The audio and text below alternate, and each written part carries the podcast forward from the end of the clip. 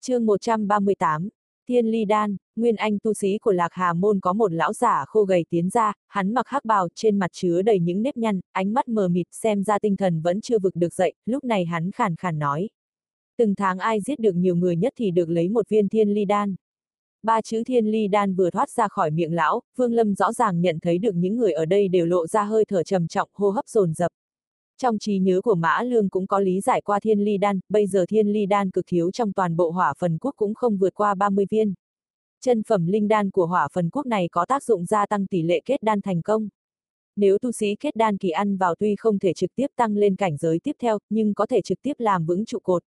30 viên còn lại này đã bảo quả từ mấy ngàn năm trước tới nay. Kế tiếp ước chừng có 5.000 tu sĩ bị chia làm nhiều đội ngũ tiến lên nhận nhiệm vụ, Vương Lâm cũng ở trong số đó. Sau khi nhận nhiệm vụ các đội ngũ đều tản đi khắp nơi tiến hành từng bước xâm lấn, hễ gặp được tu chân giả là giết sạch sẽ. Xung quanh luôn có nguyên anh kỳ cao thủ tiến hành dò xét bốn phía tùy thời có thể trợ giúp chống cự lại nguyên anh kỳ cao thủ của đối phương. Vương Lâm bị phân đến đại đội thứ 10, tiểu đội 8, tiểu đội 8 tổng cộng có gần 30 thành viên, tất cả ở trong môn phái khác nhau. Trong đó trúc cơ kỳ có 5 người, còn lại là ngưng khí kỳ tầng 13, 14. Dẫn đầu đội ngũ là kết đan kỳ tu sĩ của tà ma tông, còn chiến thần điện không biết vì sao chỉ có một mình Vương Lâm xuất hiện.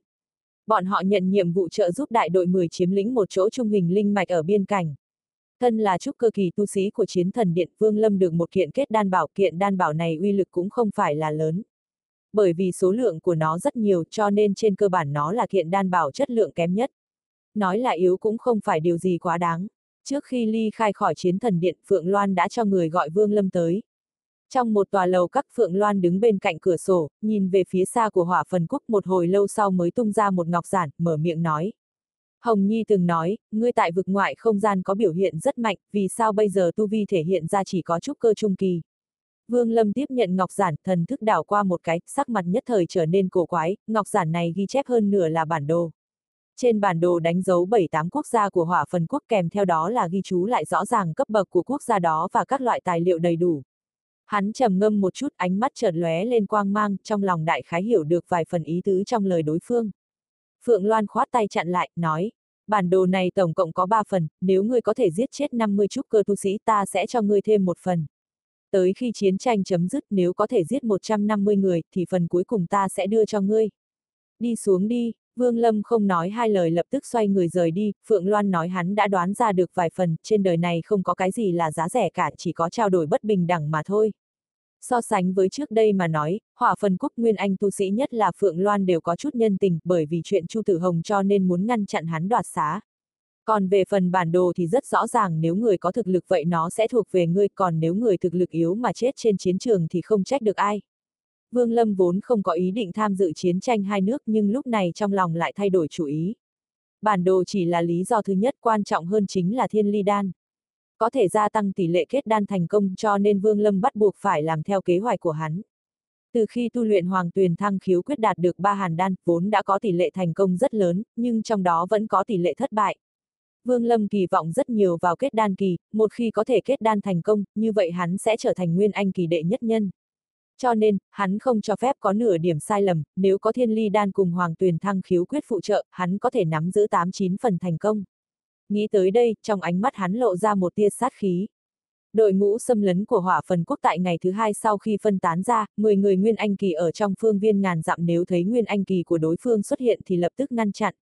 Một đội ngũ ước chừng 30 tu sĩ đạp kiếm quang bay về hướng bắc dừng lại tại đỉnh một ngọn núi hoang vu. Một người có tướng mạo bình thường, nhưng hai mắt lại không ngừng lộ ra quang mang, lạnh giọng nói. Đại đội thứ 10 tu sĩ bắt đầu tấn công linh mạch trung cấp của tuyên vũ quốc. Đối phương chắc chắn sẽ cho người tới đây trợ giúp nhiệm vụ của chúng ta là ngăn cản những người trong phương viên 500 dặm tiến lại gần đây. Các ngươi lập tức tản ra, nếu phát hiện điều gì thì báo cho ta biết. Dứt lời, lão giả khoanh chân ngồi xuống, nhắm mắt không nói gì. Lão giả này chính là đội trưởng tiểu đội thứ 8 trương tự lực nguyên anh kỳ cao thủ của tà ma tông. Đối với đám tu sĩ thủ hạ của mình, hắn xem trọng nhất năm trúc cơ kỳ tu sĩ, ngoài ra những người còn lại hắn không thèm để ý tới. Vương Lâm tiến lên trước nhanh chóng bay đi tới một cây đại thụ thì hạ xuống ngồi thổ nạp. Về phần những người khác cũng đều tản ra tự tìm chỗ ngồi xuống, trong khoảng thời gian ngắn bốn phía xung quanh ngoài tiếng hít thở rất nhỏ ra thì vô cùng yên tĩnh. Trương tự lực mở mắt ra, đưa ánh mắt khinh miệt nhìn bốn phía trong lòng đối với vị trí được an bài của mình rất bất mãn. với suy nghĩ của hắn, mình hẳn phải được phân vào trong đại đội thứ nhất đi càn quét môn phái mới đúng. Như vậy còn có thể chiếm được một ít chỗ tốt, nhưng ở chỗ này để ngăn trở viện trợ đối phương thì còn không biết đến bao giờ mới gặp địch nhân, thật sự là vô vị à. Thời gian chậm chậm trôi qua, bỗng nhiên Vương Lâm mở hai mắt, nhìn về phía xa khóe miệng lộ ra một tia cười lạnh. Trương tự lực cũng nhận ra điều dị thường, lập tức đứng lên nhìn về phía xa chỉ thấy 10 đạo kiếm quang đang cấp tốc bay lại. Trương tự lực liếm môi, há miệng phun ra một đạo quang mang, quang mang vừa liện lập tức hóa thành một thanh tiễn đao. Hắn vung tay lên, thanh tiến đao liền bắn ra xa cùng lúc miệng âm hiểm cười vài tiếng quát. Giết, dứt lời, hắn bước lên trước một bước thân thể như lợi kiếm được xuất ra tu sĩ của tiểu đội 8 ở bốn phía lập tức bay ra ngăn cản 10 người kia giữa không trung. Song phương căn bản không nói lời nào, vừa nhìn thấy đối phương lập tức tiến hành động thủ, 10 người của tuyên vũ quốc không có kết đan kỳ tu sĩ toàn bộ đều là trúc cơ kỳ.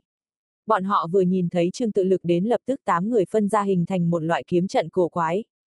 Trương tự lực bị tám người này lập thành kiếm trận bao vây khiến cho trong thời gian ngắn không thể thoát ly, hắn giống lên những tiếng giận dữ. Còn thừa lại bảy người thì bắt đầu cùng với tám người của đội tám tiến hành giao thủ. Ánh mắt Vương Lâm lạnh như băng, hắn không hề muốn trì hoãn thời gian, bản đồ cùng thiên ly đan hắn bắt buộc phải đoạt được. Lúc này thân thể vừa động phi kiếm trong nháy mắt bắn ra chỉ trong vòng một cái chớp mắt một chút cơ kỳ tu sĩ của đối phương đã bị xuyên thủng ngực, khiến cho đại lượng máu tươi tràn ra. Cực cảnh thần thức được Vương Lâm phát tán ra xung quanh, sáu trúc cơ kỳ tu sĩ còn lại của đối phương bỗng cảm thấy mắt tối sầm lại, sau đó phi kiếm thoáng xuất hiện đâm thủng ngực từng người của đối phương. Người ở bên ngoài đứng xem, nhìn thấy bảy tu sĩ trúc cơ kỳ chết dưới phi kiếm của Vương Lâm cũng không một ai biết được những người này trước khi chết thì thần thức đã tan biến.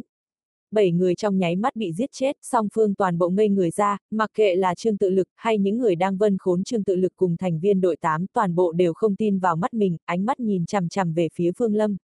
Thanh phi kiếm lúc này đã quay lại lơ lửng trên đầu Vương Lâm, nó tản mát ra khí thức âm hàn. Tám người đang vây khốn Trương Tự Lực, sắc mặt tái nhợt, trong đó một người khẽ quát. Rút lui, ngay sau đó tám người nhanh chóng lui về phía sau, không để ý tới Trương Tự Lực. Trương Tự Lực liếc mắt nhìn Vương Lâm một cái, ánh mắt lộ ra chút kiêng kỵ, hắn tự nhận bản thân không thể trong chớp mắt giết chết được bảy chút cơ kỳ tu sĩ. Nội tâm thầm đoán Vương Lâm nhất định ẩn tàng tu vi thế cho nên thoạt nhìn mới chỉ là trúc cơ trung kỳ. Hắn thầm mắng, nhưng lại nghĩ phương pháp ẩn giấu này thật tốt, nói không chừng đối phương nhìn thấy sẽ khinh thường, sau đó sẽ lộ ra những sơ hở chết người. Bất quá, lúc này cũng không trọng yếu tám tên trúc cơ kỳ tu sĩ vừa rồi không biết sử dụng kiếm trận gì mà có thể vây khốn kết đan kỳ tu sĩ. Chuyện này quá mức mất mặt nhất là sự việc lại xảy ra ngay trước mắt đội viên của mình.